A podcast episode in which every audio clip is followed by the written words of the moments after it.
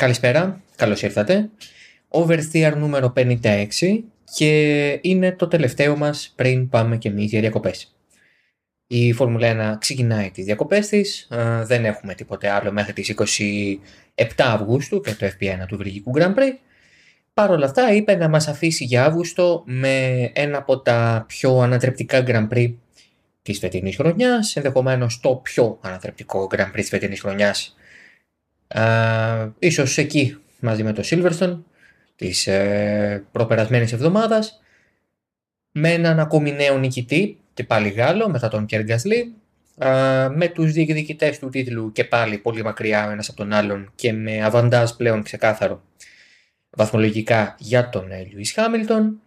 Γίνανε πάρα πολλά, ε, τόσα πολλά που ε, μέχρι και τις 11 ε, και κάτι το βράδυ ώρα Ελλάδας δεν ξέραμε τα αποτελέσματα του αγώνα γιατί ο Σεμπάστιαν Φέτελ αποκλείστηκε. Θα τα πούμε και αυτά ε, σε μια εκπομπή η οποία είχε αρχίσει να γράφεται πριν τις 11 το βράδυ αλλά όταν έγινε γνωστός ότι ο Φέτελ εξετάζεται ξαναπατήσαμε ρεκ και ξανά αρχίσαμε να μιλάμε μπροστά στο μικρόφωνο. Έτσι κι είναι η τελευταία εκπομπή, θα κάνουμε αυτή την εξαίρεση. Θα κουμουραστούμε λίγο παραπάνω. Ε, και νομίζω το πιο σωστό είναι να αρχίσουμε από τη βροχή.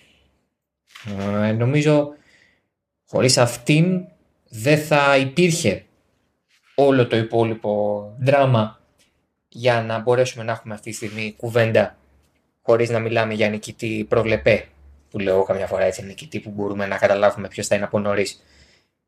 Η αλήθεια είναι ότι όταν τελείωσαν οι κατατακτήριες του Σαββάτου και το βράδυ του Σαββάτου που το σκεφτόμουν, έλεγα ότι δεν μπορώ να πιστέψω πώς δεν θα κερδίσει την Κυριακή η Mercedes με τον Χάμιλτον, ακόμα και αν ο Verstappen περάσει τον Bottas και ας πούμε έρθει δεύτερος. Uh, οι πολύ υψηλές θερμοκρασίες και της Παρασκευής και του Σαββάτου ευνόησαν πάρα πολύ τις 2W12 ε, ε, ή αν θέλετε δυσκόλεψαν πάρα πολύ τη ζωή του Verstappen, του Πέρεθ και της Red Bull. Αυτό έφερε σε θέση ισχύως τον 7 πρωταθλητή, ο οποίος από την, από την πλευρά του το εκμεταλλεύτηκε και πήρε την 101η ε, pole position της καριέρας του με στόχο την 100η νίκη της καριέρας του και θα μπορούσε να έχει έρθει αν δεν άνοιγαν οι ουρανοί. Έβρεξε το πρωί στον αγώνα της Φόρμουλα 3 κατά τις 11 ε, ώρα Ελλάδας, 10 ώρα τοπική. Ε, αυτό πολύ γρήγορα έδειξε ότι η πίστα θα έπεφτε σε θερμοκρασία οδοστρώματος, οπότε ήδη τα πράγματα δεν ήταν το ίδιο σε σχέση με το Σάββατο και την Παρασκευή που φτάσαμε μέχρι και τα 60 στα, στο, στην άσφαλτο, σε θερμοκρασία ασφάλτου. Ε, και από την άλλη ε, υπήρχε η πρόβλεψη ότι θα, η πρόγνωση μάλλον ότι θα υπάρξει βροχή και στην εκκίνηση του αγώνα, κάτι το οποίο επιβεβαιώθηκε περίπου 40 λεπτά πριν, το, πριν να ανάψουν τα πράσινα φώτα, όταν και η Ομοσπονδία ενημέρωσε τις ομάδες να είναι προετοιμασμένες ακόμα και για βρόχινη εκκίνηση, που σημαίνει ότι να έχουν στο νου τους μήπως βάλουν, μήπως χρειαστεί να βάλουν την ενδιάμεση ή την ε, πλήρως βρόχινη γόμα. Όπερ και γένετο δεν έβρεξε ποτέ τρομερά είναι η αλήθεια, αλλά έβρεξε τόσο όσο για να έχουμε διάμεσα στην εκκίνηση και ελάχιστη πρόσφυση από τον grid. Το, το όλο θέμα ξεκινάει το γεγονός ότι ο Βάλτρι Μπότας δεν φεύγει καλά από τον grid slot. Γλιστράει πάρα πολύ, έχει μεγάλο wheel spin και αυτό δεν τον αφήνει να κάνει την εκκίνηση που θα ήθελε. Στον αντίποδα και ο Νόρι και ο Χάμιλτον μπροστά του και κατά κάποιο τρόπο και ο Verstappen είναι η αλήθεια κάνουν εξαιρετικές κινήσεις. Φεύγουν πάρα πολύ καλά. Και είναι έτοιμοι όλοι αυτοί να τον περάσουν. Και τον περνάνε. Ο Νόρις δηλαδή τον πέρασε. μέχρι που στα φρένα για την πρώτη στροφή ο Μπότας καβαλάει το πίσω μέρος του Νόρις, τον στέλνει πάνω στον, στη μία Red Bull. Στην άλλη Red Bull έπεσε ο Μπότας, και κάπως έτσι αυτοί οι τέσσερις μάνι μάνι εγκατέλειψαν. Μετά εγκατέλειψε και ο Στρόλ γιατί και αυτός πίσω κάτι αντίστοιχο έκανε. Ε, Προς τιμή του, ο Μπότα φυσικά παραδέχτηκε το λάθος του και ζήτησε συγγνώμη από όλους όσους επηρεάστηκαν από αυτό. Ε, ο Verstappen, συγγνώμη, μπερδεύτηκα ότι ο Verstappen δεν εγκατέλειψε εννοείται, όχι. Ε, εγκατέλειψαν ο Πέρεθ, ο Νόρις. ο Μπότας και ο Στρόλ πιο πίσω. Ε, πήρε και την ποινή των πέντε θέσεων για το grid του Βελγίου, το ίδιο και για τον Στρόλ και για το συμβάν που προκάλεσε εκείνος στις πιο πίσω θέσεις. Ε, είμαι της άποψης ότι λίγο η βροχή τους έπιασε εξαπίνη, λίγο τους ε, τους ξάφνιασε. Ε, ενώ περιμένανε άλλα πράγματα, άλλα τους ήρθανε. Και νομίζω ότι δεν είχαν προετοιμαστεί κατάλληλα, ακόμα και ψυχολογικά, για μια κίνηση σε αυτές τις συνθήκες. Μην ξεχνάμε ότι οι οδηγοί κάνουν practice start κατά τη διάρκεια του τριημέρου πριν ξεκινήσει ο αγώνας. Ε, για να πάρουν ένα feeling από την πίστα και να πάρουν και ένα feeling από το πού πρέπει να αφήσουν το συμπλέκτη, πόσο έντονα πρέπει να πατήσουν τον γκάζι κτλ. Αλλά όταν όλα τα practice start γίνονται στου 60 βαθμούς Κελσίου στο οδόστρωμα και με ντάλα ήλιο, να το πω έτσι, το να πρέπει να κάνεις από το πουθενά μια κίνηση ε, με βροχή και με βρόχινο οδόστρωμα και με τα ενδιάμεσα ελαστικά είναι μια τελείως διαφορετική συνθήκη. Θεωρώ ότι ο Μπότας που έτσι κι αλλιώς δεν είναι και καλός στις εκκινήσεις, καλά τα ψέματα, ε, μάλλον δεν ήταν προετοιμασμένος και ενδεχομένως για να μπορέσει να κερδίσει λίγο έδαφος ε, να προσπάθησε να φερνά λίγο πιο έντονα. Πατούσε και στην άσπρη γραμμή του pit lane ε, η οποία δεν έχει φυσικά πρόσφυση ε, γιατί είναι βαμμένο κομμάτι του οδοστρώματος, δεν, δεν έχει την πρόσφυση που έχει κανονικά εκεί η πίστα. Και το αποτέλεσμα ήταν αυτό που ήταν. Και νομίζω ότι θα το συζητούσαμε πολύ λιγότερο ή τέλος πάντων θα ήταν λιγότερο καταλητικό στο, για το τελικό αποτέλεσμα του αγώνα εάν φυσικά δεν μιλούσαμε για τόσο high profile οδηγούς με τόσο high profile ε, διακυβεύματα.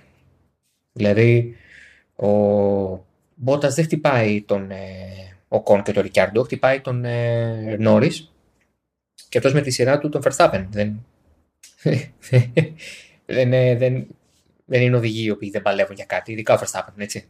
Ο οποίος παρά το γεγονός ότι στο Silverstone ε, δεν βαθμολογήθηκε φυσικά, ενώ ο Χάμιλτον πήρε ε, την νίκη, ήταν μπροστά στη βαθμολογία. Οπότε με αυτό κάλλιστα θα μπορούσε ο Verstappen να έχει μείνει εκτός. Και ο Ολλανδό είναι και τυχερός στην ατυχία του.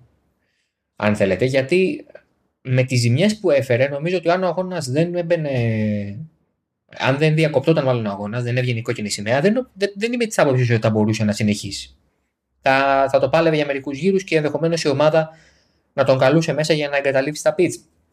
Με, το, με την κόκκινη σημαία και με το γεγονός ότι μπορούν να δουλέψουν στα μονοθέσια οι ομάδες κατά τη διάρκεια της διακοπής μπόρεσαν έστω και με έτσι duct tape, με, με μονοτική ταινία να, να επιδιορθώσουν κάποια κομμάτια του bargeboard και του, και του πατώματος. Επομένως έχουμε τον Bottas εκτός, τον Stroll εκτός, τον ε, ε, Πέρεθ εκτός, λίγο μετά στο, στο pit lane και ο Norris δεν μπόρεσε να συνεχίσει ε, μετά την κόκκινη σημαία και είχαμε τον Verstappen, ο οποίος ήταν εκτός δεκάδας, 13ο, σε πολύ κακή κατάσταση το μονοθέσιο. Και έναν Χάμιλτον, ο οποίος ήταν πρώτος. Και η σκέψη είναι, οκ, okay, άλλο άλλος ένας αγώνας που ο Λιούις Χάμιλτον με τον ένα με τον άλλο τρόπο θα πάρει την πρώτη θέση και ο Max Verstappen λόγω ατυχίας, λόγω του εκεί που ήταν δεν έπρεπε να είναι, όχι ότι φταίει, αλλά ε, ότι δεν, ε, ότι δεν, ε, δεν, δεν ήταν σωστό στο σημείο της σωστή στιγμή, ακόμα και αν δεν το, ακόμα και αν δεν το ήθελε, αυτό ισχύει. Ε,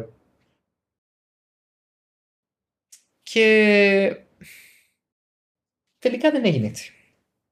Άλλη μια φορά που η Mercedes φάνηκε να λυγίζει υποπίεση. Άλλη μια φορά που η Mercedes έκανε λάθος στο crunch time εκεί πέρα που τα, τα δικηβεύματα είναι έντονα, εκεί πέρα που η πίεση είναι μεγάλη. Ε, και αυτό είναι το οποίο θα, θα πρέπει κάπως να το δουλέψει η Mercedes, γιατί αυτή τη φορά τώρα, ως ένα βαθμό, την ψιλογλίτωσε κιόλας. Δηλαδή, με τον ένα τον άλλο τρόπο, ο Χάμιλτον ήρθε δεύτερος.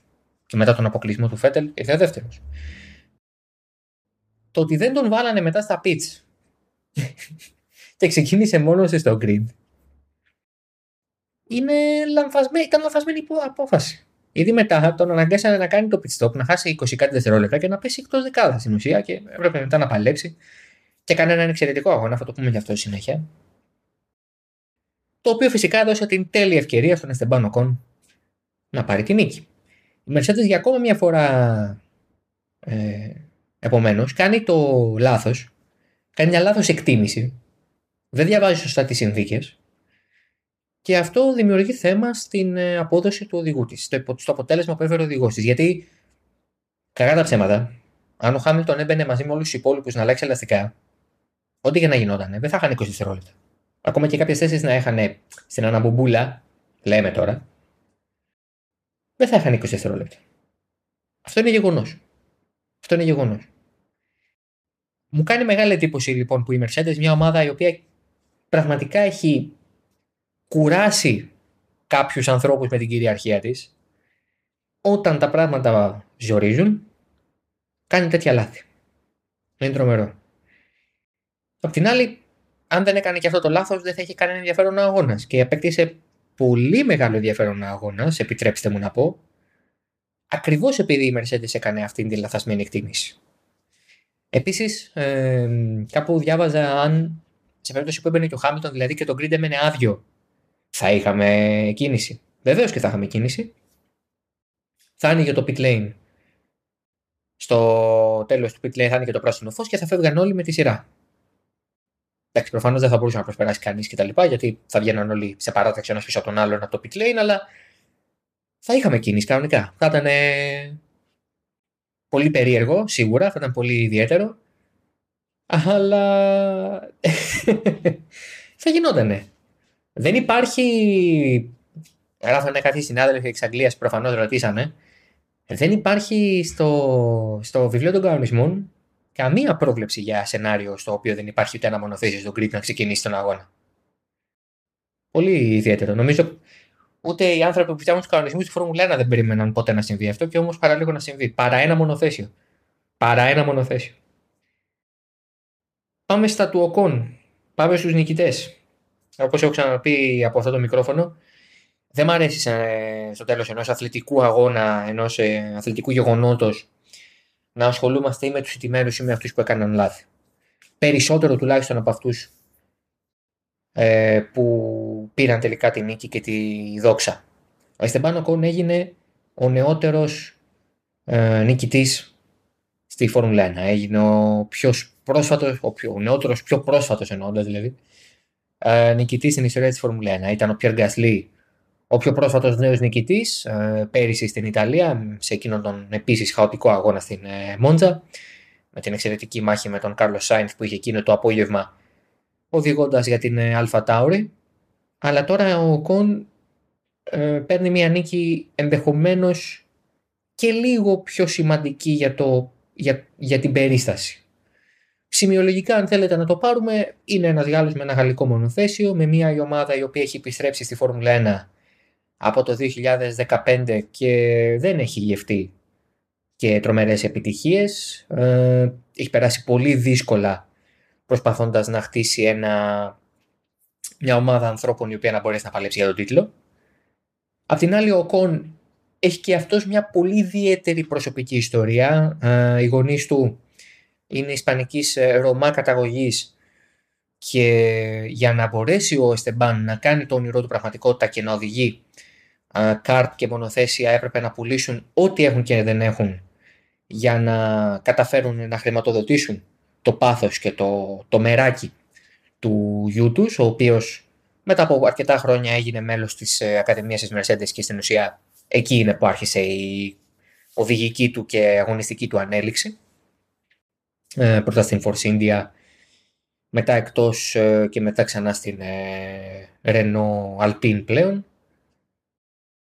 Και όταν να συνδυάσει αυτά τα δύο, δηλαδή έναν οδηγό και μια ομάδα που έχουν διαβεί δύσκολους δρόμους και δύσβατους, ε, είναι, είναι αλλιώς. Το προσωπικό story είναι αλλιώς. Όχι το, το story του Pierre Gasly ήταν ίσονος, έτσι. Ένα χρόνο νωρίτερα η Red Bull τον είχε πετάξει πίσω στην ε, Toro Rosso και είχε χάσει και τον ε, αγαπημένο του φίλο τον Antoine Μπέρ στο δυστύχημα του ΣΠΑ το 19. Αλλά θα με επιτρέψετε να θεωρήσω το, τη νίκη του Οκόν με την Alpine κάπως πιο ιδιαίτερη και ξεχωριστή. Ίσως γιατί σύν όλα τα υπόλοιπα περί ιστοριών και αφήγηματος και όλο αυτού. Ενδεχομένως το ότι κατάφερε να κρατήσει και πίσω του τον Σεμπάστιαν Φέτελ να ήταν ακόμα πιο δύσκολο το να κρατήσει πίσω τον Γκάσλι τον Σάινθ. Ε, ο Κον ανήκει σε μια γενιά οδηγών που είναι πολύ δυνατή και γεμίζει με ελπίδα και χαρά κάθε υγιή φαν αυτού του αθλήματος που προσβλέπει στις ημέρες που όλοι αυτοί θα πρωταγωνιστούν και θα παλεύουν για τίτλους. Όταν η παλιά φρουρά θα φύγει ε, και αυτό μπορεί να γίνει ακόμα και μέσα στα επόμενα 3 και 4 χρόνια, ο Ράικονεν πιθανότατα θα αποχωρήσει φέτος, ο Αλόνσο ενδεχομένως του χρόνου, ε, ο Χάμιλτον ενδεχομένως σε δύο χρόνια όταν λήξει και το συμβόλαιο.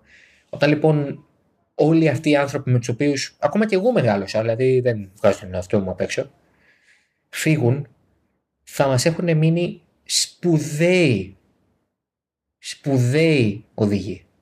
Ταλέντα, πραγματικά ταλέντα με, με το τάφ κεφαλαίο και με προοπτική που δύσκολα χωράει ο νους.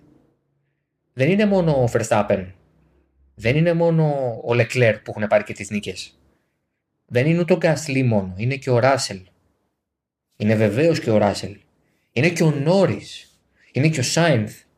Είναι και ο Κον. Είναι και ο Γκάσλι. Είναι και ακόμα και ο Τσουνόντα. Και μένει να δούμε αν θα είναι και ο Σουμάχερ. Μένει να δούμε αν θα είναι ακόμα, τι να πω, και ο Ζου που έρχεται από πίσω. Ή ο Πιάστρε, ή ο Σβάρτσμαν, ή ο Άιλοτ. Η Φόρμουλα 1 είναι σε πολύ καλή τροχιά για το μέλλον. Και μέσα σε όλους τους παράγοντες που μπορεί να παίζουν ρόλο σε αυτό, νομίζω ότι αυτή τη στιγμή όποιος μπαίνει στη Φόρμουλα 1 σε αυτή την ηλικία των 20, 22, 23 ετών, είναι πιο έτοιμος από ποτέ. Αυτά τα παιδιά περνάνε πάρα πολύ χρόνο στις μικρές κατηγορίες, δουλεύοντας πολύ έντονα στο racecraft που έχουν, στις δυνατότητες που έχουν, στα θετικά τους σημεία, στα αρνητικά τους να ενδυναμωθούν. Είμαι της άποψης ότι δεν έχουμε ποτέ άλλοτε στην ιστορία, δεν είχαμε ποτέ άλλοτε στην ιστορία μάλλον, μια φουρνιά οδηγών που να έρχεται, να είναι τόσο νέοι όλοι τους και να έχουν παράλληλα και σημαντικές εμπειρίες και να μοιάζουν έτοιμοι να πάρουν οποιαδήποτε ευκαιρία τους δοθεί και να την αρπάξουν από τα μαλλιά. Γιατί όταν ο Χάμιλτον κατέβηκε το 7 ως πρωταθλητής του 2006 στο GP2 και παραλίγο να πάρει τίτλο, μας έκανε εντύπωση ακριβώς γιατί δεν ήμασταν συνηθισμένοι να βλέπουμε νεαρούς rookie 22 και 23 ετών οδηγούς, ό,τι και αν είχαν κάνει στις πιο μικρές κατηγορίες και να κάνουν το μεγάλο μπαμ και να είναι εξ αρχής πρωταγωνιστές. Και ενώ ο Χάμιλτον είχε την ε, ευκαιρία και το ευτύχημα να συνδέεται με τη McLaren και εκείνη την περίοδο η McLaren να είναι μία από τις καλύτερες ομάδες του grid ή δεν είναι η καλύτερη εκείνη την διετία 7-8 ενδεχομένως. Έχουμε πλέον και οδηγούς οι οποίοι πάνε και σε πιο μικρές ομάδες, αλλά έχουν μέσα τους αυτό το ταλέντο και αυτή την ετοιμότητα που ακόμα και όταν οδηγούν για πιο ε, ανίσχυρες, λιγότερης δυναμικής, μικρότερης δυναμικής μάλλον ομάδες, όπως είναι ο Ράσελ στη Williams για παράδειγμα, να καταφέρουν ακόμα και έτσι να το δείχνουν. Να δείχνουν ότι έχουν το κάτι παραπάνω. Αυτό που όταν τους βάλεις, αυτό που λες, ρε παιδί μου, ότι αυτός ο άνθρωπος ένα μονοθέσιο χρειάζεται. Να βρεθείς στο κατάλληλο μονοθέσιο, στη σωστή ομάδα. Αυτό είναι κάτι το οποίο εγγενώς, εγγενώς η Φόρμουλα 1 δεν το είχε ποτέ άλλοτε. Και επειδή κάποτε οι rookies θεωρούνταν, μάλλον οι rookies που έμπαιναν ήταν ηλικία 25-26 ετών, είχαν και πολύ λιγότερο χρόνο να αποδείξουν αυτό που είναι ικανοί να κάνουν. Επομένως, τώρα που μπαίνουν από τα 20 και από τα 19 και από τα 21 και από τα 22, τους δίνεται και ο χρόνος να χτίσουν την, ε, τη θέση τους, να, να διεκδικήσουν τον ρόλο τους μέσα σε ένα grid που έτσι κι αλλιώς είναι σε πάρα πολύ καλό επίπεδο. Ο Κον είναι αυτής της γενιάς και είναι ακόμη ένας που καταφέρνει να σπάσει το ρόδι και να πάρει τη νίκη. Ποιοι μας έμειναν, ο Νόρις, ο Ράσελ, ο Σάινθ. Αυτοί είναι. Αυτοί οι τρεις είναι που αυτή τη συνομοταξία και της γενιάς, αν θέλετε, δεν έχουν πάρει ακόμα την ε, νίκη που οπωσδήποτε αξίζουν. Οπωσδήποτε αξίζουν. Και όλοι τους θα έχουν αυτή την ευκαιρία. Και είναι τρομερό ότι όλοι τους θα έχουν αυτή την ευκαιρία. Γιατί έχουμε και το ευτύχημα οι περισσότεροι εξ αυτών να μην είναι καν στον ίδιο οργανισμό. Ε, με εξαίρεση ίσως το Γκασλί Verstappen που είναι στη Red Bull και οι 2. Ο Ράσελ είναι της Mercedes, ο Leclerc είναι της Ferrari, ο Σάινθ, οκ, είναι και αυτός της Ferrari, ναι, λάθος μου. Α, αλλά είναι και ο Κον που είναι στη Renault πια και δεν νομίζω ότι θα φύγει από εκεί εύκολα. Άλλωστε έχει και τριετέ συμβόλαιο, οπότε ε, νομίζω ότι λογίζεται πια οδηγό της Mercedes. Ανεξαρτήτω αν από αυτήν βγήκε. Είναι όλα αυτά τα. Είναι όλα αυτά τα ευχάριστα στοιχεία. Και νομίζω ότι είναι σπουδαίο αυτό για τη Φόρμουλα 1. Είναι σπουδαίο. Αυτό δεν μειώνει σε κανένα βαθμό ε, τη δουλειά του Σεμπάστιαν Φέτελ. Ήταν ε, άτυχος ε, καθώς όταν τερμάτισε έμεινε στην πίστα και όταν μετά γύρισε στο Πάρκ Φρεμέ το μονοθέσιο οι αγωνοδίκες δεν βρήκαν το ένα λίτρο που ορίζεται από τους κανονισμούς ε, ένα λίτρο καυσίμου ενώντας για να μπορέσουν να ε, για να μπορέσουν να πάρουν δείγμα και να θεωρηθεί ότι όλα είναι καθαρά και ok με το ελαστικό με το καύσιμο, συγγνώμη, ελαστικό η Άστον Μάρτιν θα εφησιβάλει την απόφαση για αποκλεισμό του Φέτελ και η αλήθεια είναι ότι αν μπορεί να το κάνει και να κερδίσει κάτι από αυτό, εντάξει, προφανώς δεν υπάρχει κάποιο θέμα. Αλλά από την άλλη, νομίζω ότι ακόμα και να μείνει ο αποκλεισμός του Φέτελ, αυτό δεν, ε, δεν, δεν αναιρεί τίποτα το, το πόσο πολύ το πάλεψε. Και προς τιμήν του είπε κιόλας για τον Οκόν ότι δεν έκανε ούτε ένα λάθος. Και αλήθεια είναι ότι ο Οκόν δεν έκανε λάθος. Αλλά ο Φέτελ ήταν και έτσι άτυχος, αν θέλετε να το πω έτσι, αν και δεν, δεν είναι σωστή η λέξη, αλλά δεν τα έβαλε με ένα υποδέστερο μονοθέσιο. Ο Οκόν οδηγούσε μια Alpine που καθ' όλη τη διάρκεια της χρονιάς φέτος είναι πάρα πολύ κοντά στην Aston Martin. Απλά επειδή αυτοί οι δύο παλεύουν στην, ε, στο τέλος της δεκάδας συνήθως, δεν τους έχουμε δώσει μεγάλη σημασία ενώ θα ίσως να έπρεπε κιόλας. Ε, ενώ από την άλλη ο, ο Φέτελ ήταν και σε μια πίστα που δεν μπορείς να προσπεράσεις και εύκολα. Δηλαδή η μάχη με τον Οκόν σε μια άλλη πίστα ενδεχομένως ε, π.χ. μια Μόντζα λέω ένα τυχαία ή την Αυστρία ή οτιδήποτε, μια πίστα δηλαδή με εύκολο το προσπέρασμα, ενδεχομένως θα ήταν και άλλη κατάσταση. Ε, αλλά εδώ ο Οκον δεν έκανε λάθος. Όταν απειλήθηκε σε κάποιες περιπτώσεις έδειξε πολύ, μεγάλο, πολύ μεγάλα επίπεδα ψυχραιμίας και απ' την άλλη ο Φέτελ οδήγησε εξαιρετικά και ξαναλέω ακόμα και ο αποκλεισμός να μείνει και να μην μπορέσουν με την ε, έφεση στην Άστον Μάρτιν να αλλάξει κάτι και να ξαναπάρει πίσω τη δεύτερη θέση. Εν τούτης, αυτό δεν του στερεί τίποτα από τον αγώνα που έκανε. Ο Σεμπάστιαν Φέτελ οδήγησε εξαιρετικά και για ακόμη μια φορά ανέβηκε στο βάθρο, ανεξαρτήτως από το ότι πλέον αποκλείστηκε, οπότε δεν μετράει για τα, για τα στατιστικά αυτό. Φυσικά. και είναι και ένα δείγμα του ότι όντως αυτό που λέγαμε κάποιες φορές πέρυσι και γράφαμε και σχολιάζαμε ότι ο Φέτελ είναι ένας οδηγός ο οποίος χρειάζεται απαραίτητος να ξέρει ότι η ομάδα στην οποία βρίσκεται τον πιστεύει 100% έχει όλη τη στήριξή της ξέρει ότι μπορεί να βασιστεί σε αυτήν και έχει αυτή τη σιγουριά μπαίνοντας στο μονοθέσιο. Είναι αυτή η σιγουριά που του έλειπε τα δύο τελευταία χρόνια με, την, με τη Ferrari. Το έλειπε πάρα πολύ. Πέρα από το ότι μονοθέσιο έχει η Ferrari, ψυχολογικά του έλειπε αυτό.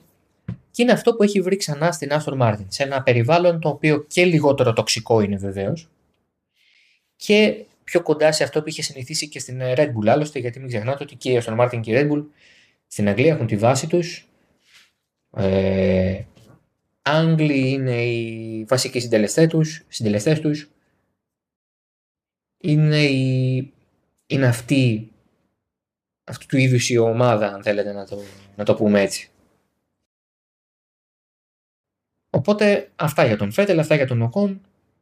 Όμορφη μάχη μπροστά, όμορφος αγώνας.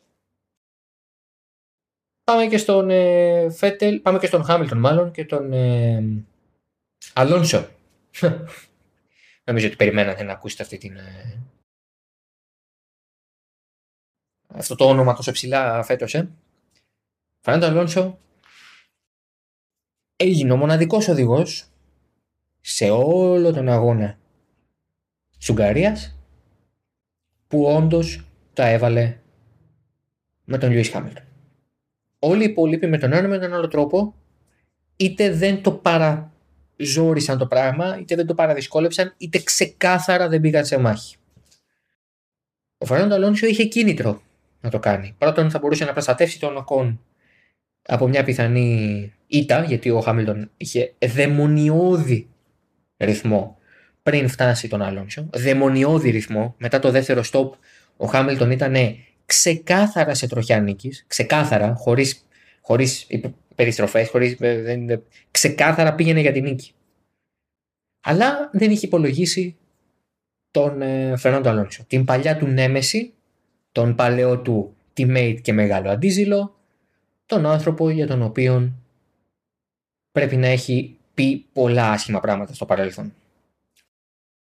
Ο Αλόνσο, αν μη τι άλλο, αν για κάποιον λόγο έχει γυρίσει στη Φόρμουλα 1, στο κορυφαίο μηχανοκίνητο άθλημα του πλανήτη, και δεν λέω να γυρίσει από στην αγωνιστική δράση, γιατί δεν την παράτησε ποτέ φεύγοντας από τη Φόρμουλα 1 το 18, αν για κάποιο λόγο λοιπόν γύρισε αυτός ο άνθρωπος, είναι για να διασκεδάζει και να δίνει το 100% του εαυτού του όποτε πρέπει και όποτε του δίνεται η ευκαιρία. Στην Ουγγαρία ο Αλόνσο, όπως φυσικά και πολλοί άλλοι οδηγοί, αλλά ο Αλόνσο είχε μια τρομερή ευκαιρία να κάνει ένα φοβερό αποτέλεσμα. Και όταν ήρθε ο Χάμιλτον, ο Αλόνσο εκμεταλλεύτηκε ό,τι είχε στην διάθεσή του. Τη, τη, τη, ε, ιδιομορφία της πίστας η οποία δεν ευνοεί το προσπέρασμα, το γεγονός ότι ξέρει να οδηγεί εξαιρετικά στην άμυνα και να κλείνει τυχόν διόδους και ανοιχτές γραμμές ε, στον επιτιθέμενο και όπως έγραψα και στο Twitter δεν υπάρχει υποκατάστατο για την εμπειρία. Αυτό το πράγμα δεν μπορείς να το αποκτήσεις χωρίς να περάσεις πολλά χρόνια πίσω από το τιμόνι. Ο Αλόνσο, ό,τι και αν κάνει από εδώ και πέρα, στην επιστροφή τους στη Φόρμουλα 1, έχει άλλο ένα χρόνο. Μπορεί στο τέλος του 22 να φύγει. Ό,τι και αν κάνει από εδώ και πέρα, αυτό που έκανε στην Ουγγαρία χθες, θα το θυμόμαστε και θα μας αφήνει την ίδια γλυκιά γεύση που μας άφησε η κατά τα άλλα κάκιστη τριετία επιστροφή σου Μάχερ, το βάθρος στη Βαλένθια και η παραλίγο pole position στο Μονακό. Είναι αυτές τις στιγμές που εφόσον και στην περίπτωση του Αλόνσο αλλά σίγουρα στην περίπτωση του Μάχερ η επιστροφή δεν είναι κάτι ιδιαίτερο, δεν φέρνει νίκες ή τρομερά αποτελέσματα. Εν τούτης, είναι αυτές οι στιγμές που φτιάχνουν όλη την εικόνα που δημιουργούν την αίσθηση ότι ναι, καλά έκανε και γύρισε, μας έδωσε κάτι πολύ όμορφο από τα παλιά, πολύ διαφορετικό. Ο Αλόνσο, ό,τι και αν είναι, σαν άνθρωπος, όσο δύσκολος, περίεργος, όσα πράγματα και αν έχει πει, όσο υπερβολικά απαιτητικός και αν υπήρξε στα πολύ καλά και δυνατά χρόνια, στα ντουζένια του να το πω έτσι, ένας άνθρωπος που μιλάει στο τιμόνι. Ένας άνθρωπος που μιλάει στο τιμόνι. Αυτό μαζί με την εμπειρία του και το ταλέντο φυσικά δεν μπορεί να τα πάρει κανείς. Όλα τα άλλα, εγώ την πρώτη σκέψη που έκανα ήταν ρε Φερνάντο, να ήσουν ένα λίγο πιο εύκολο άνθρωπος. Γιατί έχω την αίσθηση ότι αν ήταν λίγο πιο ήρεμος στα εξωαγωνιστικά και είχε μια άλλη νοοτροπία, είναι πάρα πολύ πιθανό να έκανε μια τρομερά καλύτερη από άποψη επιτευγμάτων και πρωταθλημάτων και θριάμβων ε, καριέρα από αυτή που έχει διαγράψει έως τώρα. Αλλά αυτά είναι ίσονα σημασίας γιατί στο τέλος της ημέρας ο Φερνάντο Αλόνσο στα 40 του έτη και δύο ημέρες έκανε τον καλύτερο αγώνα που θα μπορούσε να κάνει. Τον καλύτερο. Καθυστέρησε τον Χάμιλτον, ανέκοψε την πορεία του, προστάτευσε τον Οκόν και όπως δήλωσε και μετά, θέλει να πάρει και το πρωτάθλημα Verstappen, οπότε και λίγο ήθελε να καθυστερήσει τον Χάμιλτον. Μπας και του κόψει τη φόρα και του κόψει βάθμου. Από την άλλη, ο Χάμιλτον έκανε τρομερό comeback. Τρομερό comeback. Είναι ο δεύτερος αγώνας που κλείνεται. Κλείθηκε μάλλον να κάνει κάτι τέτοιο. Καλείται, όχι κλείνεται. Καλείται. Κλείθηκε να κάνει κάτι τέτοιο. Τα κατάφερε. Το έκανε εξαιρετικά. Αλλά έπεσε πάνω στην έμεσή του. Έπεσε πάνω στην έμεσή του. Τι να κάνουμε. Κάποιες φορές, ακόμα και μετά από 7 πρωταθλήματα, οι παλιές αγάπες δεν ξεχνιούνται. Τι να κάνουμε. Συμβαίνει και αυτό. Οι παλιές αγάπες δεν ξεχνιούνται. Αυτά για το Oversteer 56. Νομίζω ότι θα έχουμε έτσι μια πολύ ιδιαίτερη, αλλά κάτι την άποψή μου μάλλον προς το γλυκιά γέρνει η γεύση που μας αφήνει το, το τελευταίο Grand Prix Bam διακοπές. Το Oversteer επιστρέφει στις ε, 23, 23 Αυγούστου, ναι αυτή είναι η Δευτέρα. Ε, και ναι, μέχρι τότε θα πρέπει να κάνουμε υπομονή. Όχι για το Oversteer, θα πρέπει να κάνουμε υπομονή γιατί η Φόρμουλα 1 που επιστρέφει 29. Θα κάνουμε υπομονή, θα κάνουμε διακοπές. Σας εύχομαι όλους να ξεκουραστείτε, να περάσετε καλά, να είστε και να παραμείνετε υγιείς. Το ραντεβού μας σε τρεις εβδομάδες.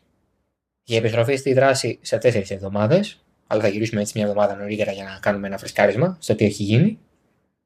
Μέχρι την επόμενη φορά να είστε όλοι καλά, να ακούτε halftone.fm σε οποιαδήποτε πλατφόρμα επιλέγετε να ακούσετε και να διασκεδάζετε και να περνάτε όμορφα. Μέχρι την επόμενη φορά, γεια σας.